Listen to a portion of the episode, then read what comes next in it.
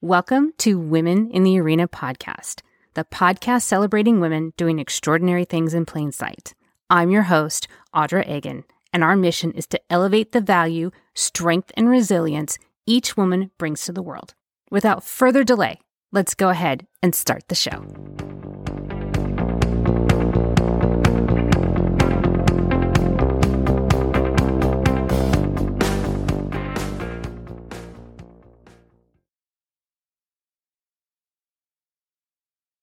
Before we get started, I'd like to take a moment to thank the sponsor of today's show, Dr. Michelle Sands. Dr. Sands is the creator of Glow Natural Wellness and Fix Hormones, and she has a healthy hormone club that offers monthly bioidentical hormone replacement therapy delivered to your home. What sets her apart from other programs is she provides access to physicians for you to ask questions and get support. She also provides routine testing to monitor and adjust your hormones as needed. In addition, she has a free hormone class to help you understand more about your hormones. You can sign up for this class at freehormoneclass.com forward slash arena. Thank you again, Dr. Michelle Sands, for your support. Welcome in, everyone, and thank you so much for being with me again this week. You know, I have the pleasure of being able to meet the most amazing, unique women all around the world. And sometimes they come to me, and that's the case with today's guest. I'm joined by Dr. Sariya Saabye. She has an amazing and incredible story. First of all, let me give you a little bit background on her. She is a keynote speaker. Her specialty is strategy. She's an entrepreneur. She's a barefoot ultra marathoner.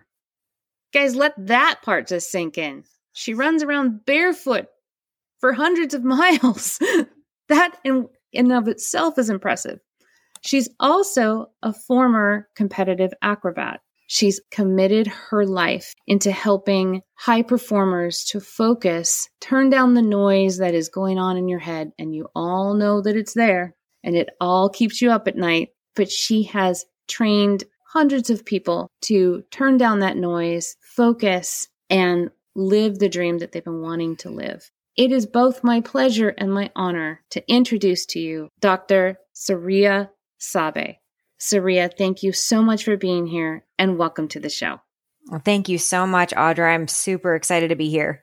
I, I'm so happy you're here. I'm so happy that you reached out to me and connected to me. That's one of the amazing things about the internet. You can connect with people all over the world that you wouldn't likely run in the same circles. And that's the case with you and I, is that you happen to see a couple of posts that I have done on social media and you reached out to me and said, I think I might have something to say. I appreciate you doing that and being vulnerable and willing to sign up to basically appear on my show vulnerably naked. So thank you for volunteering to do that. Absolutely. I love what you're doing. And, uh, you know, uh, you've had some amazing women on your show, and you are uh, really what you're doing is trying to help other people. And I think one of the amazing things about you is that you are so open and you're constantly trying to grow yourself. And uh, I love connecting with those kinds of people. So, and, you know, I, like you said, I've devoted my life to kind of helping others with struggles that I've gone through. And if, if uh, what you're doing can help that and I can be a part of that, that's that's an honor for me. Well, I am glad you're here and I want to talk about your story. So let's set set the stage with that as to who you are and what has led you to the the spot that you are in today.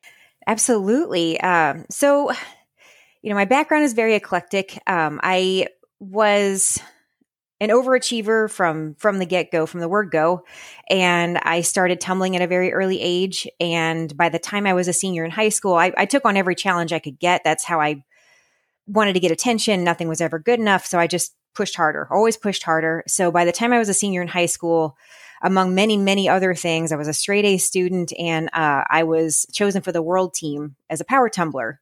And I looked to the outside world like this amazing, you know, I had all these accomplishments. I looked like I had it all. I had a lot, but what people did not know, uh, what nobody knew was that I was struggling with severe depression and suicidal thoughts and disordered eating. And you can imagine as an acrobat, I spent seven days a week in a leotard and there's no hiding any of that. But honestly, it's, it's more about control. And my life was so overwhelming to me. I think the disordered eating more than anything was about just trying to find some semblance of control. So I didn't sleep.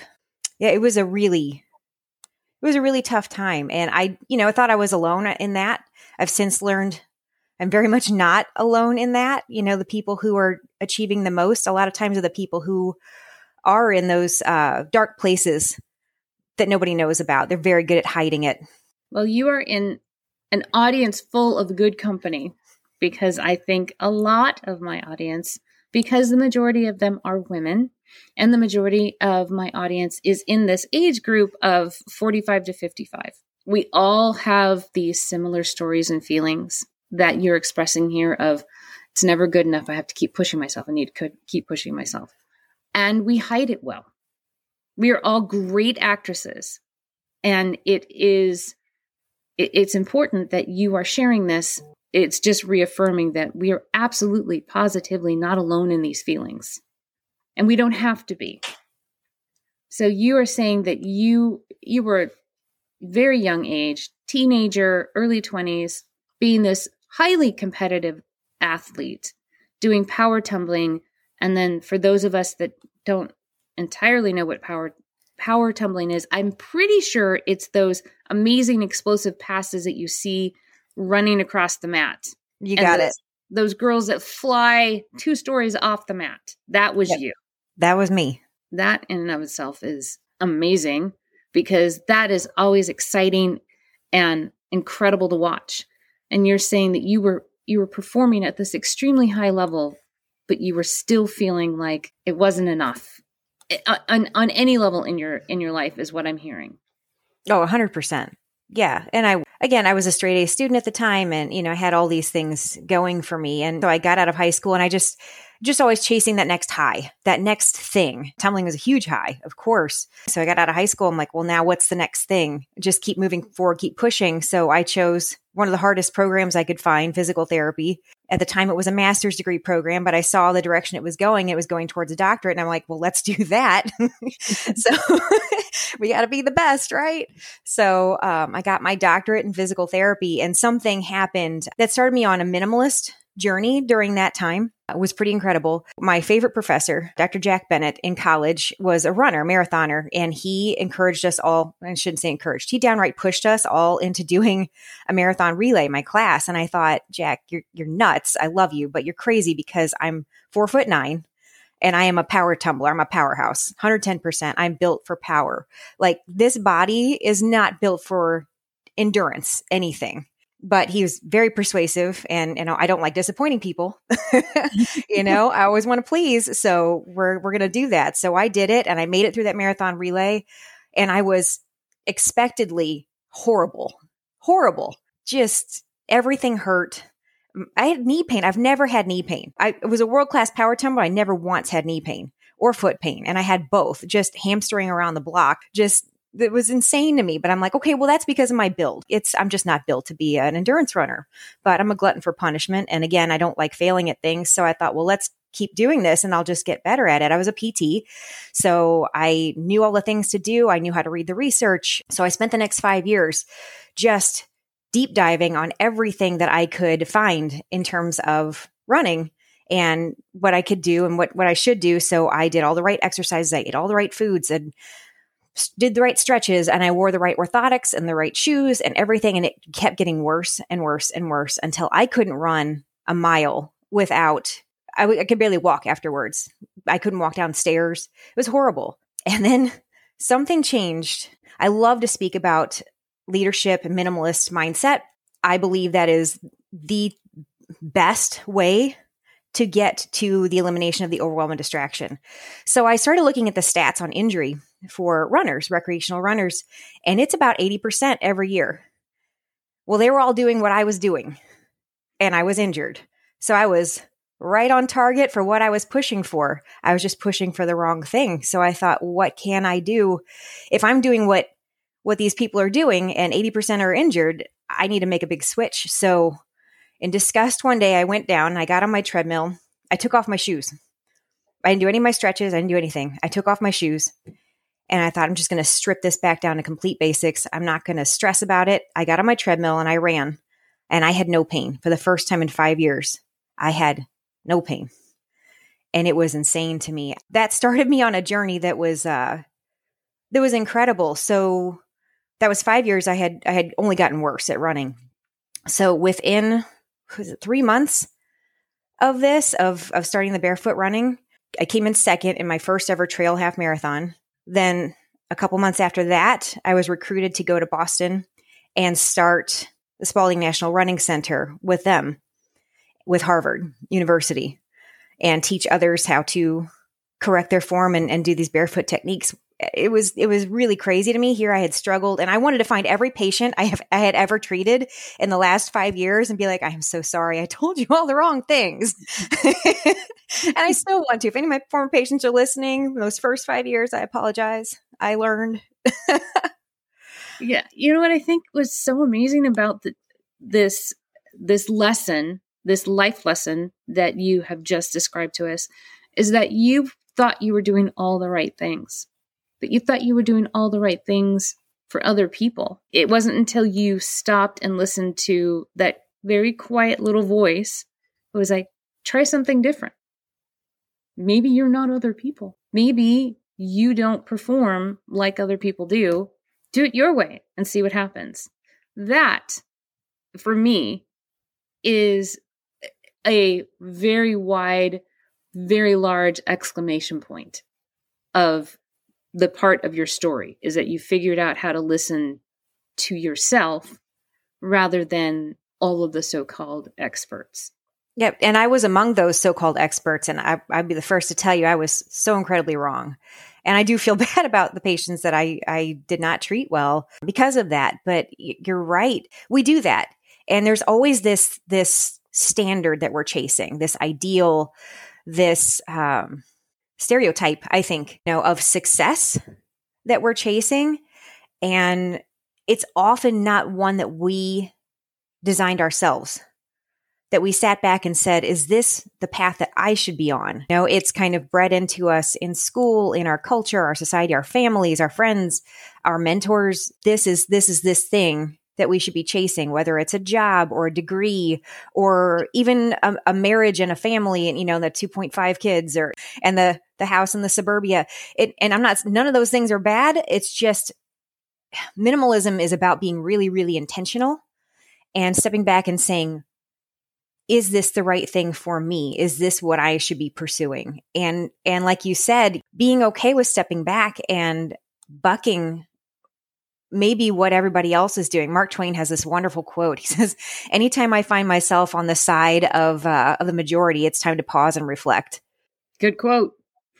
Very good quote. And and you're so correct in all of these demands and all of this this expectation that has been set for us through tradition and not necessarily by ourselves, especially for women because I have often spoken about there's all these competing messages that are directed towards women about what you should do and what you shouldn't do. And they're very often in conflict. And so it's exhausting and overwhelming. You're saying that it's not until you scaled everything back and just listened to what your body was trying to tell you that you found success. Like I said, that's a lesson in life, not just a lesson in running. Absolutely. So it's, I call it the burn the ships exercise. So, you know, I had this whole fleet, this whole army of ships that I had built up, and it wasn't working for me. So I literally burned the whole fleet down to nothing and started over. And we can do that in any area of life. And it's scary because you, you don't want to, you've put a ton of effort into this fleet of ships that you have built up, whatever that fleet of ships is. You know, maybe you're an entrepreneur. I work with a lot of entrepreneurs who have, 20 different businesses and 500 ideas, and all their ideas are phenomenal, but you can't be amazing at 500 ideas at once. You, you can't. So, burning it all down and starting from the beginning, when you give people permission to do that, it's amazing. You see their posture change, you see everything change, and it's like a weight's been lifted.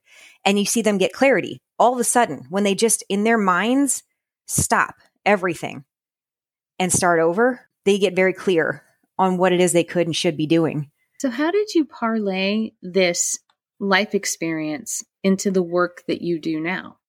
So it kind of just kept evolving. Uh, when I went to Boston, it was it was really interesting interesting experience because the clinic that I was going to help start wasn't even constructed. Uh, I had two directors that I reported to, and neither one were even one was out of the country, and the other was on medical leave. I didn't know anyone, and they put me up in a uh, a dorm that actually was an old abandoned nunnery. um, so I had that was a lot of fun. Oh my gosh, yeah. So you know we do uh, like two truths and a lie, and I always throw that one in there that I left my husband for three months to live in an abandoned nunnery, and people are like, "Oh, that's like nope, that's true." so, but when you, I had one room, I didn't know anybody. I had a plate, a bowl, a spoon, and you know, I had one of everything. I just had enough to like live, and I had one job, and that was to get this clinic up and up and going. And my running, I would any I would so I did that. I I ran and I got the clinic up and going. And I got into this ultra circuit up there and it is incredible what you can accomplish when you don't have all the other distractions. So that was another lesson to me. It's like this is insane. You know, I have all this time to run and I am I'm building this business and I don't know what the heck is I'm doing. I'm, I'm but I, I can figure it out because I have I can focus I can focus. I don't have all these other things on my plate. And then I got into this ultra circuit up there too. And again, it just pulled back to simplicity. Like they weren't getting medals. Like at the end of the races, they would do uh, potlucks instead of the big sponsorships and that kind of thing. Uh, they would tie potato chips on their ankles and they'd say, those are my timing chips. Really crazy stuff. And it was so stripped down. And I worked with a lot of, again, in, in Boston, a lot of high performers, Boston marathoners, lots of doctors, a Harvard track team, you know, all these people, you know, Boston is a mecca for everything, you know, academia, farm, you know, pharmaceuticals, uh, science, MIT's there, you know, everything is, is all about achievement. And as I started talking to these people and getting to hear their stories and through my work, I thought there's a lot more to this and there's a much broader reach for this. So I started, I was speaking a lot about barefoot running at the time. And then I transitioned into speaking about the leadership principles and working with people on that. I worked with flying Wallendas, doing handstands on the high wire, and you really, really can't lose focus doing that. Overwhelm and distraction are not an option. You know, I've worked with Cirque du Soleil performers. I worked with entrepreneurs who had businesses that they'd kind of blown up and were just absorbing their lives and it just kind of kept snowballing and scaling from there and, and i just i love it it's uh it i love speaking to people about this kind of thing and seeing what they can achieve so you stumbled into your your purpose and your passion based on your own life experience you Absolutely. you basically took your your own life and used the blueprint because like well you know if if I am this crazy type A high achieving person, and I say that with love because I identify as that statement, and it's a it's a weird space. It is a weird headspace that you do to yourself. I'm just so impressed that you had the clarity to go, oh, well, you know, if I'm in this headspace, maybe I'm not alone here. Maybe I've got maybe I've got friends, maybe I've got company, and maybe, just maybe, my experience might be uh, be helpful for them to help quiet down the noise. So, what's one of the exercises that you do to help calm all, all of that exterior response that's out there? There's and there's so much. There's so much stimulation out there, and it's very loud all the time. Yes. How do you quiet all that enough so you can hear what you're really supposed to be listening to? So, there are a lot of strategies that I teach and that I use and I try to find things that work for different people and I keep it as simple as possible. So one of the biggest things for me was I took on, I did the barefoot ultra running and all these different things. And mindset is always the biggest thing. So if our headspace is right, then there's just, I feel like there's really no limit to what we can achieve. And it's all about the headspace. And, you know, the body will quit long before the mind will. So I had set my sights on this race, and it is uh, it's called the MR 340, the Missouri River 340 miles. So it is the longest nonstop boat race in the world. And I thought, well, I want to do that. Uh, I had never been in a kayak before, but I thought, let's do 340 miles in a kayak. And then I could do it with partners. And I thought, I want to do it solo. Let's do it solo. I don't know what I'm doing, but you know what? I'm going to commit and then we're going to figure it out, you know? So I signed up for the race and then I thought, so another thing, you know, with, um, with the ultra mindset and that really is helpful is just thinking what's the next step because the big picture can be really overwhelming. So I knew the first step to get to that end goal was just to sign up. And then it was like, oh, shoot, there are a million things I need to do. What's the next step? Okay, well, I got to buy a boat. we should buy a boat. I'm going to need a boat for this thing.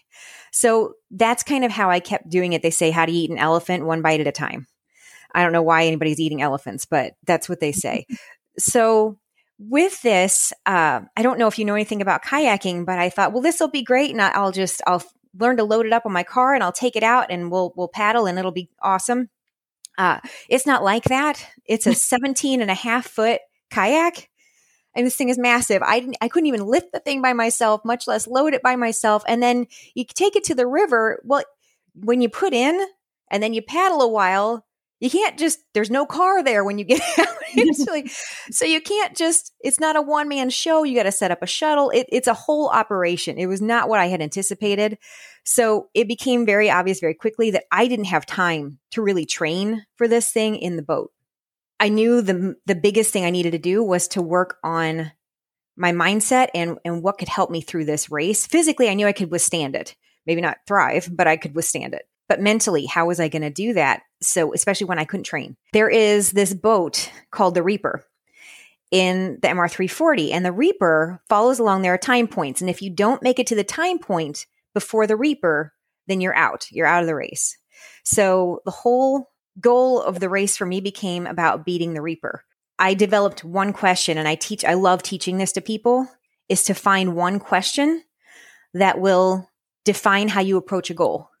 So for me, my question that drove everything I did in life leading up to this race was, will this help me beat the Reaper? If I eat that candy bar, is that going to help me beat the Reaper? If I stay up an extra two hours and binge watch Netflix instead of getting my sleep, is that going to help me beat the reaper? If I listen to this podcast, if I have this conversation with this negative person versus this positive person, will that help me beat the reaper? Anything, if I spend my money in this place. So everything that I did became about, will it help me beat the reaper? You use this physical checkpoint as a way to train your mind and calm down all the noise and answer that one simple question. Exactly. And for mm-hmm. you, it's will this help me beat the Reaper? And when you introduced me to that concept when we first met, I started to think on that and thought, well, what's my one question to help calm everything down? And my one question that I came up with is Will this help me get me one step closer to my goal? And that helps quiet all the noise. It's suddenly very interesting how clear everything becomes when you dial it down to that very simple, singular question. So I don't know if that makes me a minimalist. Maybe it just makes me a really good and fast learner. But I love it.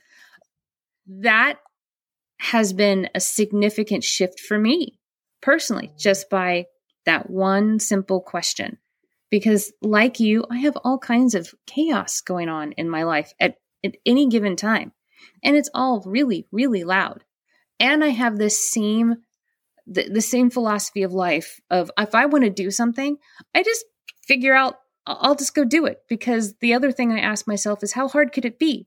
And quite frankly i don't usually figure out how hard it can be until i'm in the middle of it. Yes. And, then, and then i'm like well i'm halfway here. I might as well finish because I'm in the middle of it and there's no reason to go back now. And that's typically how I live my life. I I don't understand my limits ever. Mm, I think ever. that's wonderful. Yeah, they, they, it never occurs to me. It never occurs to me how hard it could be until I'm in the middle of it and go, "Well, yeah, this is pretty darn hard." but here I am. And so how that has actually helped me focus and not panic in the middle of it because there is that moment of, oh, this is really hard. Maybe I finally found my limit. But that simple question has helped calm down that panic and go, okay, I just need to take the next step. That's it.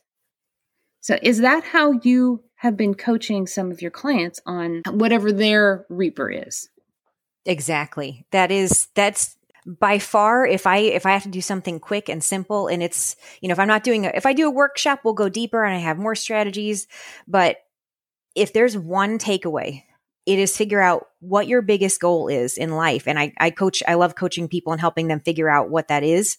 But then you form that one question. It's just a yes or no question that you can just call quickly to your mind and just guide every aspect of your life. So I spent four hours in a kayak before I did the race and two of those were with an amazing coach and which I I firmly believe in and in those 2 hours I learned more than I would have on my own in 5 years.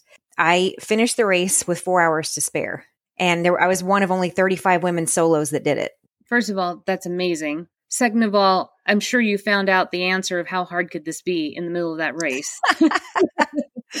Well, it's funny you talk about that, you know, because I I will I don't I don't get scared like you said until I'm really it's too late to turn around.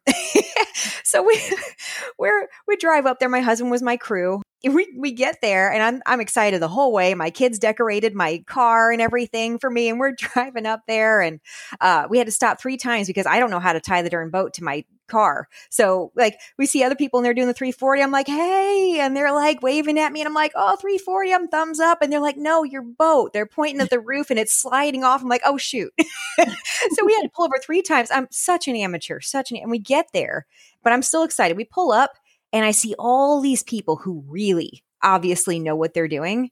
And I was like, oh, I shouldn't be here. what am I going to do? Uh, it's too late now. I'm here. So you figure it out. I'm here. You take the next step. You take the next step. Put the paddle in the water another time until you're there. Sorry, I interrupted you, and you said something really profound. You paddled in the water. I said you just it's it's it's it's ultra running uh, mindset again. So you don't focus on the finish because that's really over. Oh, there's science behind that. It's very overwhelming, and it'll actually tear you down.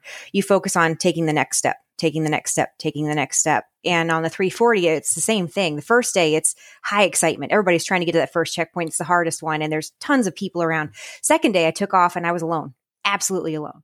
And I thought, did I go the wrong way? Am I paddling back? I, I had no idea, but I was completely alone and I had paddled all night and all day the day before. And it was very uh, mentally, that was the most mentally challenging day, being completely alone on the river. I just said, okay, we're just going to put the paddle in the water again and again and again. And eventually there will be people. it has to work out like that. So just keep putting the paddle in the water. Just keep putting in a paddle in water again and again. Even when you don't see anybody around you? Even when you don't see anybody around. Even when the buoys attacked you. Oh my gosh. The what? A buoy oh, attacked you. Oh, this is a whole big thing. So we call it peekaboo. Three. So the buoys are there to guide the barges, but they get tethered down, so they get pulled under the water, and you don't know they're there. So it's like completely still water. And this happened to me while I was alone, and multiple times. And you're you're paddling, and then the buoy pops up out of the water like a shark, and like it comes at your boat. It's insane and you're freaking out. You're doing the squirrel in the middle of the road thing, and you paddle past it, and you turn around, and it's gone, and the water's still. It is the freakiest thing on the planet. And I'm alone. I'm completely alone. I don't know what the heck's going on. I'm mm-hmm. just like, did I just hallucinate that? I don't know. You just keep putting your paddle in the water. Yeah, every year the buoys they've they've destroyed people's boats before and taken them out of the race. So that's super fun, which I found out later. like I said, it's a good thing that you don't know what you don't know because then you would be terrified. If you thought about it too much, then you may not do it. Well, and here's the thing that could have destroyed my boat. I was all alone. I didn't know what was going to happen. But you deal with that situation in the moment and you're alone. You don't have anybody to bail you out. If you did, you might look to that person to bail you out. I'm not saying it's it's great to be alone, but what I'm saying is we don't give ourselves enough credit. You're scared to do something because you think, "Oh, this thing might happen." Well, maybe it will. But people I found are pretty darn clutch under pressure. You know, if they're in a situation and they don't have somebody waiting to bail them out, their IQs shoot way up. and and they figure it out. And you keep going. Isn't that kind of the theme I as for most women that I know, or that, and a lot of the women that I've met, we have this philosophy of, I don't know what's coming at me. I'll figure it out. I always figure it out. I always have an idea, and some of them are actually good. I mean, that's what that's what I usually say. I'm like, you know what? I have all kinds of ideas. I'm not sure what percentage of them are good. Right. One of them will work. Yes. And, and what a, this this race that you're telling me about, and the the part of you being alone. What imagery came to mind for me as you were explaining this is that maybe you were alone because you were running your own race and that everybody was behind you or hadn't even gotten off the starting blocks or was still trying to figure out where their boat was. But here you were alone just doing it not not knowing where you were not knowing if you were in the beginning of the pack the end of the pack middle of the pack maybe you were lost and you had these attacking buoys coming at you. But you handled it. And at the end, you not only did you finish, you finished early.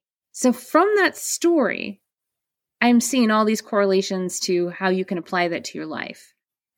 Obviously, um, we know how you did that. You you came this incredible business coach that helps people not just in their businesses but in their personal lives.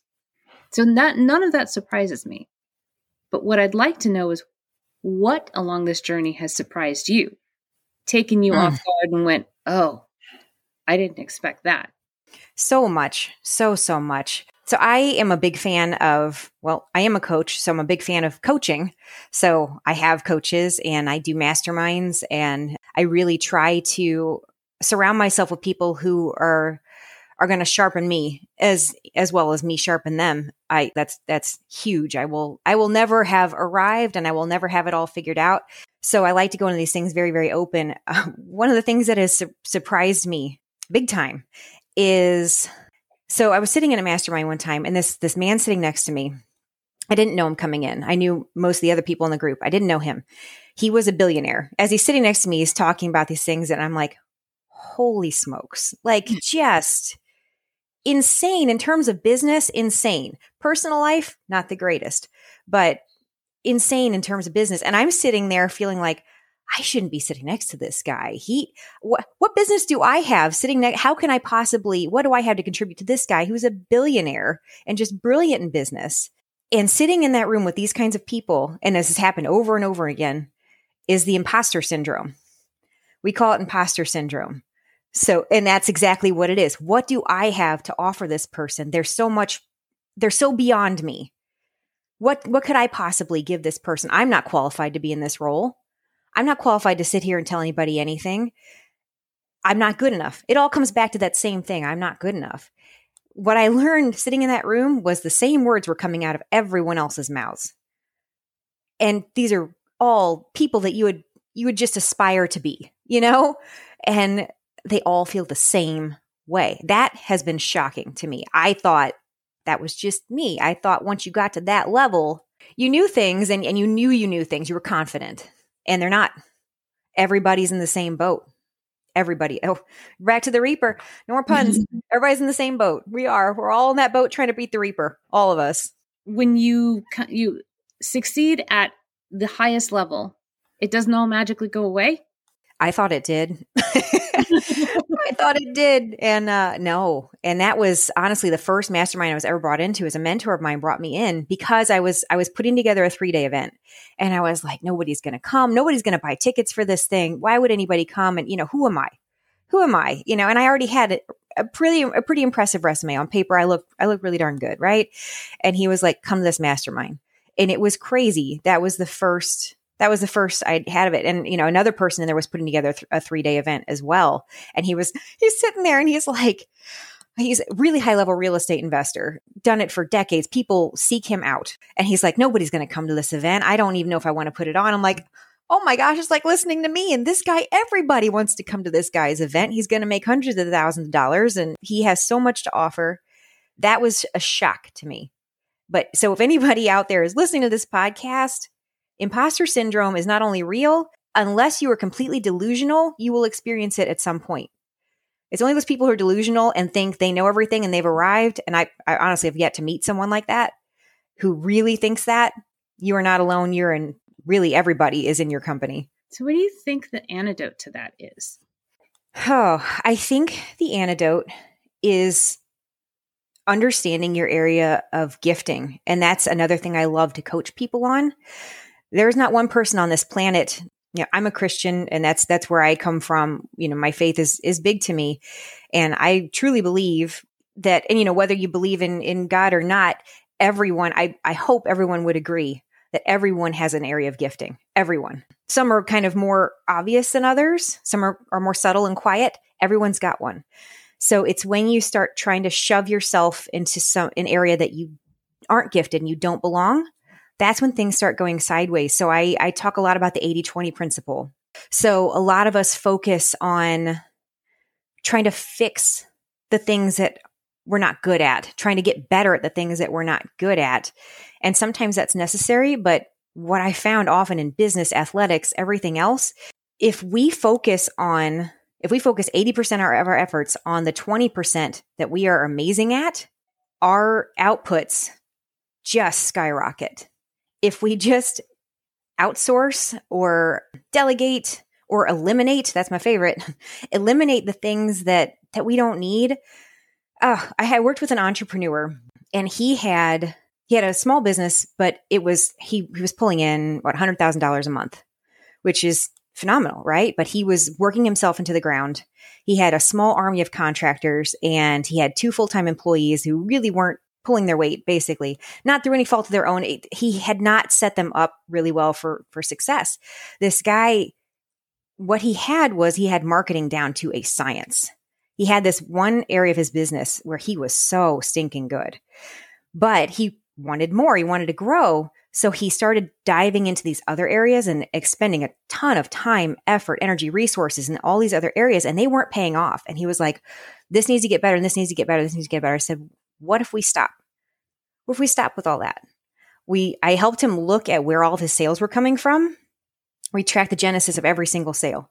And it all boiled down to his marketing and in that source. And I said, if we focus on this one spot and forget all the rest, so his sales went from 100,000 a month to 500,000 a month. 80 the 80% of that was profit. Back to the 80/20, it's everywhere. And he was able to scale back to 20 hours a week and complete flexibility of his time and his schedule. And it just by focusing on that area where he had it down and forgetting the rest. I mean, maybe if he'd put enough effort in the right people in that other spot, but he didn't need to. So, you know, it's kind of the same with me. I'm not so great at math. I don't do math. I I have a calculator on my phone. It's super handy. That's wonderful. I know where I'm strong, and that's I imposter syndrome still very much with me, but I'm aware of it.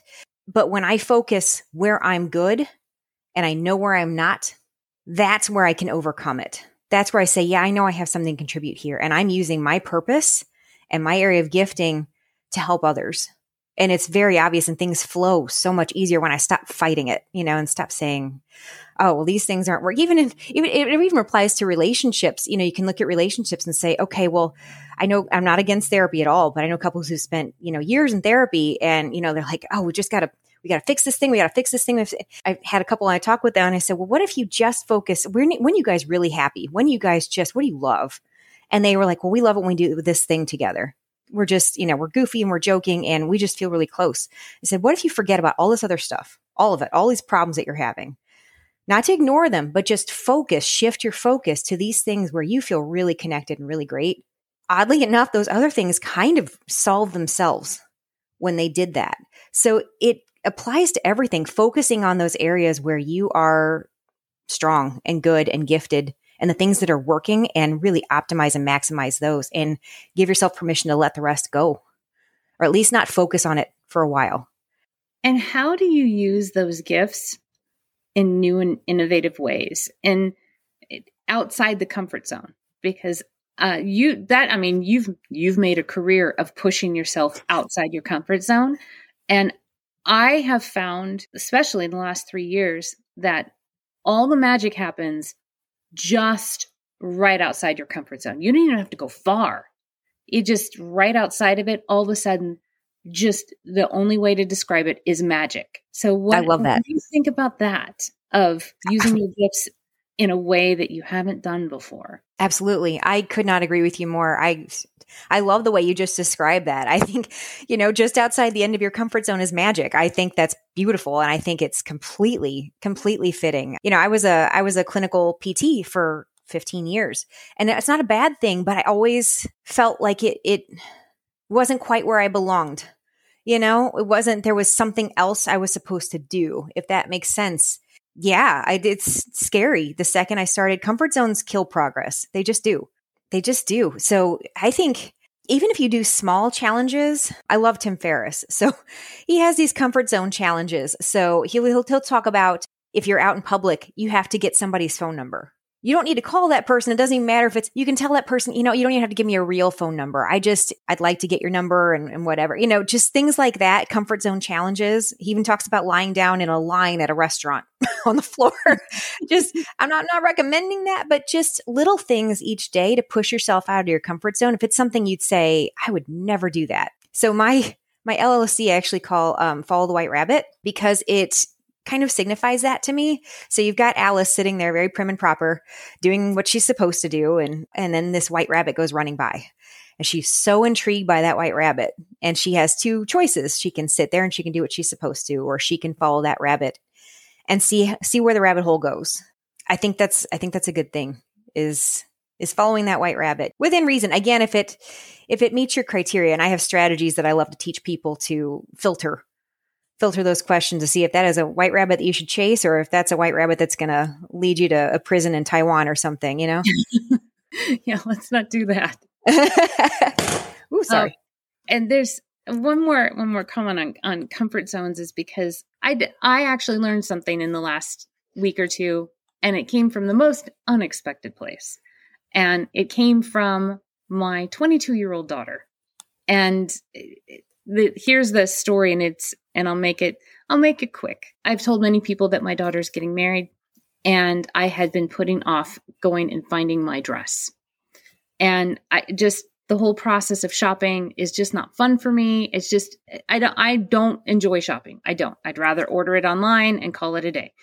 So I had to go shopping. I made sure that I took my daughter and her maid of honor because I had just one goal I do not want to look like a matronly, frumpy mother of the bride. I don't. I want to look amazing. I I want to look like that people would say she's the mom. That's how I wanted to look. I also wanted this I have this idea that my husband's like, you know what, you're more beautiful today than you were when I married you 28 years ago, or whatever the case may be. So I took her I took them both with me. And I was I was showing them all these dresses and they said, "No. I'm like, well, that I mean, and they were all I would say a little bit more prim than than I really wanted, but that's where I unfortunately that's where I see myself, which is insane, but that's where I see myself. These girls picked out this dress that is this slinky form-fitting dress that's a little it's it's it shows a little cleavage. Little, not a lot, just a little. A respectable amount. And I was like, respectable cleavage. I like it. girls, really? And they're like, just try it on. This this is what you need to wear. I'm like, okay. And I put it on in the dressing room and I'm like, huh, hmm, that's interesting. I walk out and there it, the dressing room was was packed. I walked out. Everyone that was in the dressing room stopped and looked at me. One woman even walked up to me and said, your butt looks fantastic in that dress. And went, yes. And I was like, really? I was like, girls, I guess this is the dress. And the, the whole point of this story is that one, I was willing to step outside my comfort zone and have somebody pick this for me because they saw me as something different than I saw myself. And mm-hmm. that was a huge lesson for me that, and back to that imposter syndrome is that who do you think you are wearing that slinky dress? Right. You know, what they thought is that, Mom, you're beautiful. You've worked really hard. You're in the gym all the time. This is how we see you.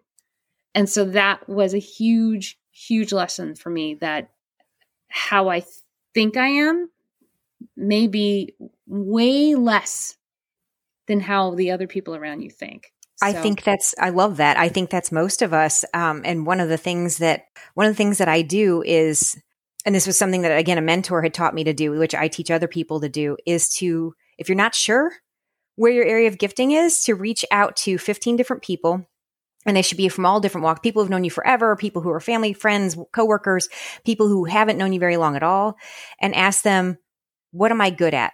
Where do i have value? What do you think?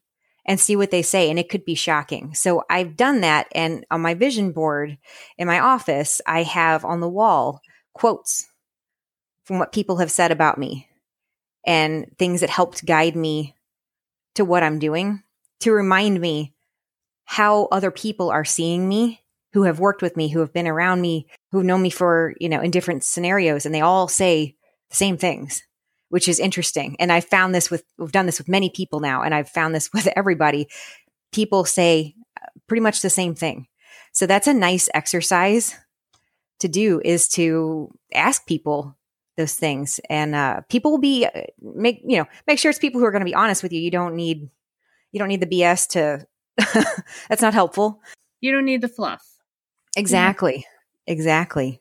This has been an amazing conversation. I promised you I would only take an hour of your time because I know that you are crazy busy.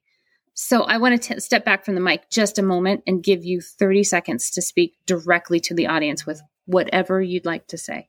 Awesome. Well, yeah. Uh, thank you so much for everything.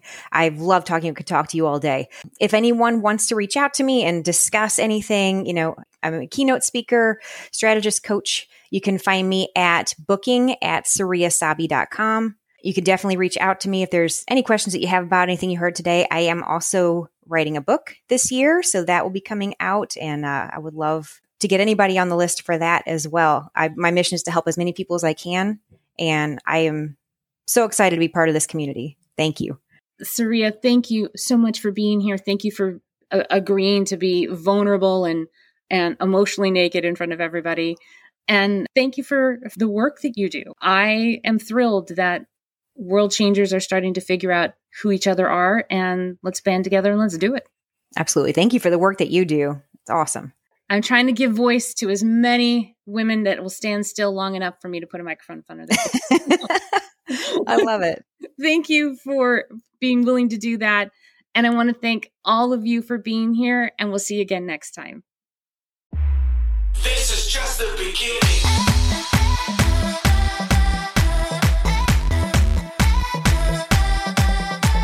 That's our show. I am so grateful for each and every one of you and your unwavering support and your continued belief in this movement that has become much bigger than me, much bigger than just a podcast. It has become this forward momentum that we are all doing together. If you are ready, or you know somebody that is, that is ready to tell your story and share your value with the world, please connect with me. You can reach me at audra at womeninthearena.net. I am so honored and thankful that you will share your story with me, and I'll make sure that it is well taken care of. I will never stop thanking each and every one of you, and I cannot wait to talk to you again next week as we share another woman's story and we celebrate her doing extraordinary things in plain sight. We'll see you next time. Thank you.